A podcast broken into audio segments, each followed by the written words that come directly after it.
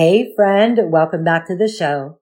There are three mistakes newly reconciled moms make that can really throw things off the rails and harm the re-emerging relationship. In this episode, I'm laying out those mistakes so that you can avoid damaging the relationship with your formerly estranged daughter or son. And if you have not yet reached the reconciliation phase, grab a journal and make some notes so that you will be equipped for a future reconciliation with your child. Let's talk about it.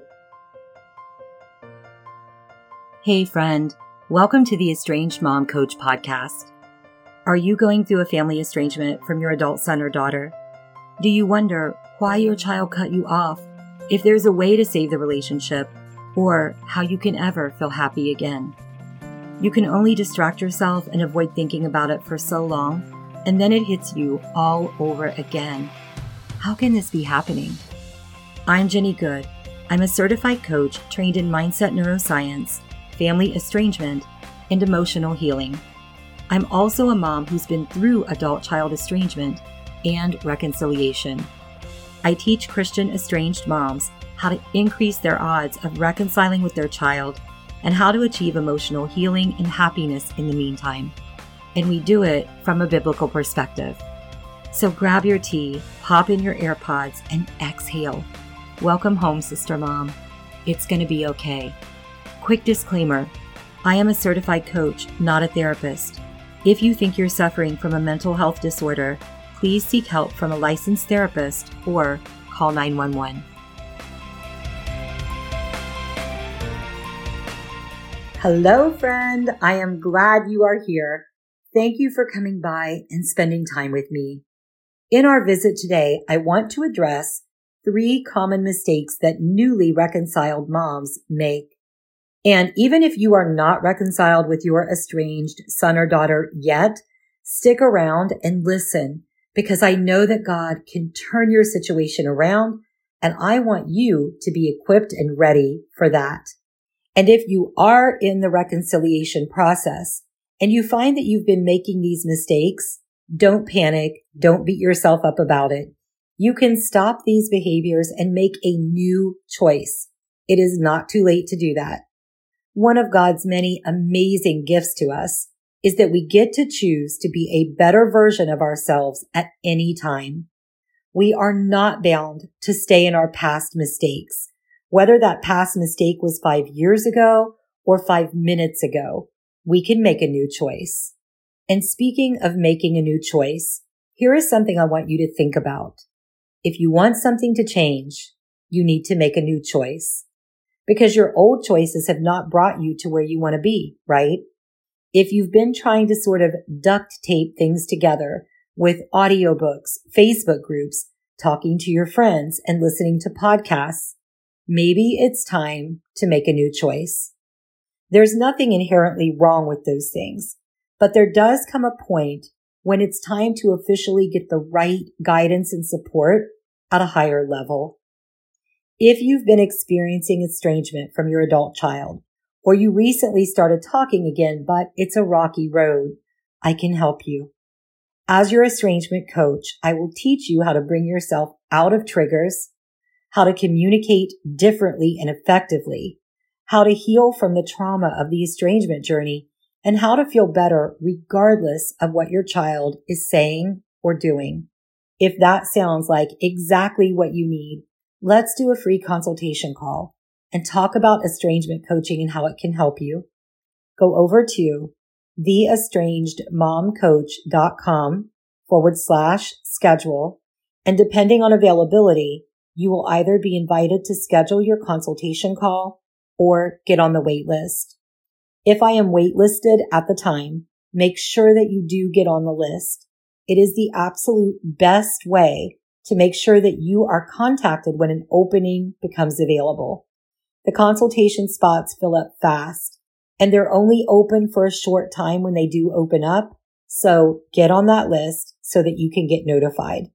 And in the meantime, join me back on the podcast and in the Facebook community. You can get so much value and support in those two spaces.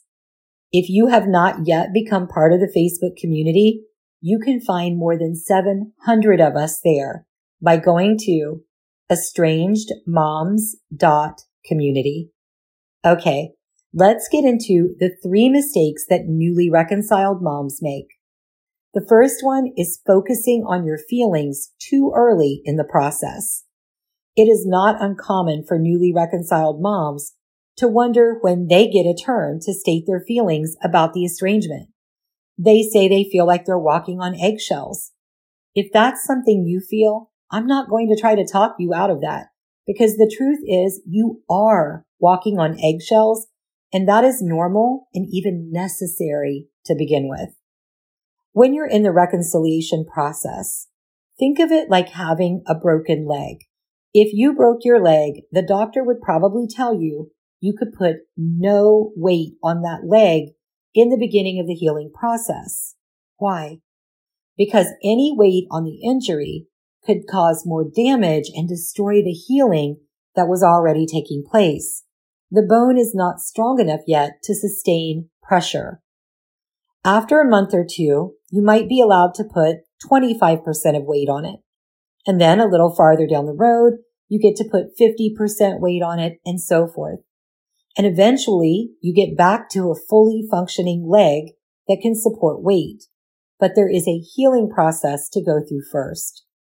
Think of your relationship with your adult child exactly like that. In the healing phase, especially in the beginning of it, you tread lightly. You put no pressure on it. You make it all about them, their feelings, their thoughts, and their needs. It's unbalanced on purpose for a reason, and it will not always need to be that way. The second mistake that newly reconciled moms make is pushing for too much too soon. This is one that I really had to do some work on for myself. We want the estrangement to end, obviously. And when our formerly estranged son or daughter takes a step forward and wants to meet with us, or they return a text or answer a phone call, anything like that, that can make us so excited and joyful that we want to take that little crack in the door and wedge it wide open. Of course we do. We love them and we want them back in our lives. But pushing for too much too soon is one of the biggest reasons that the estranged adult children slam that door closed and go the other way. Allow this to unfold gently. Take it at the pace they feel comfortable with instead of the pace you want to move at. Pray for discernment and also for self-control and patience. Sustained forward movement is better than a burst of movement that results in your child pulling away. The third mistake that newly reconciled moms make is expecting the new relationship to be just like the former relationship. There are some things you cannot unknow. Estrangement impacts you in ways that become part of your life. It does not mean that you can't heal and live very happily. It doesn't mean that your reconciled relationship is going to be unhappy, but it does mean that your adult child has changed. And so have you. The new relationship is going to involve getting to know them again, communicating and being in the relationship in new ways. And really, you don't want the old relationship back because something about it was not apparently working, or there would not have been an estrangement. You might miss the perception that you had of the former relationship, but the reality of it was that eventually your child thought it was so broken that he or she estranged. And none of us want to go back down that road again ever. So embrace the opportunity to build a new relationship. Okay. To recap, the three mistakes to avoid when you're newly reconciled with your adult child are focusing on your feelings too early in the process, pushing for too much too soon, and expecting the new relationship to be just like the former relationship. Okay, friend, that is what I have for you this time, and I hope it blesses you. Hey, sister mom. Thanks for spending time with me. If this podcast inspired you, helped you, or blessed you in some way, I'd love for you to share it with another mom who could be edified by it too. Also, the number one way you can thank me is by leaving a rating and review on Apple Podcasts. This helps more moms like us find and be blessed by the show.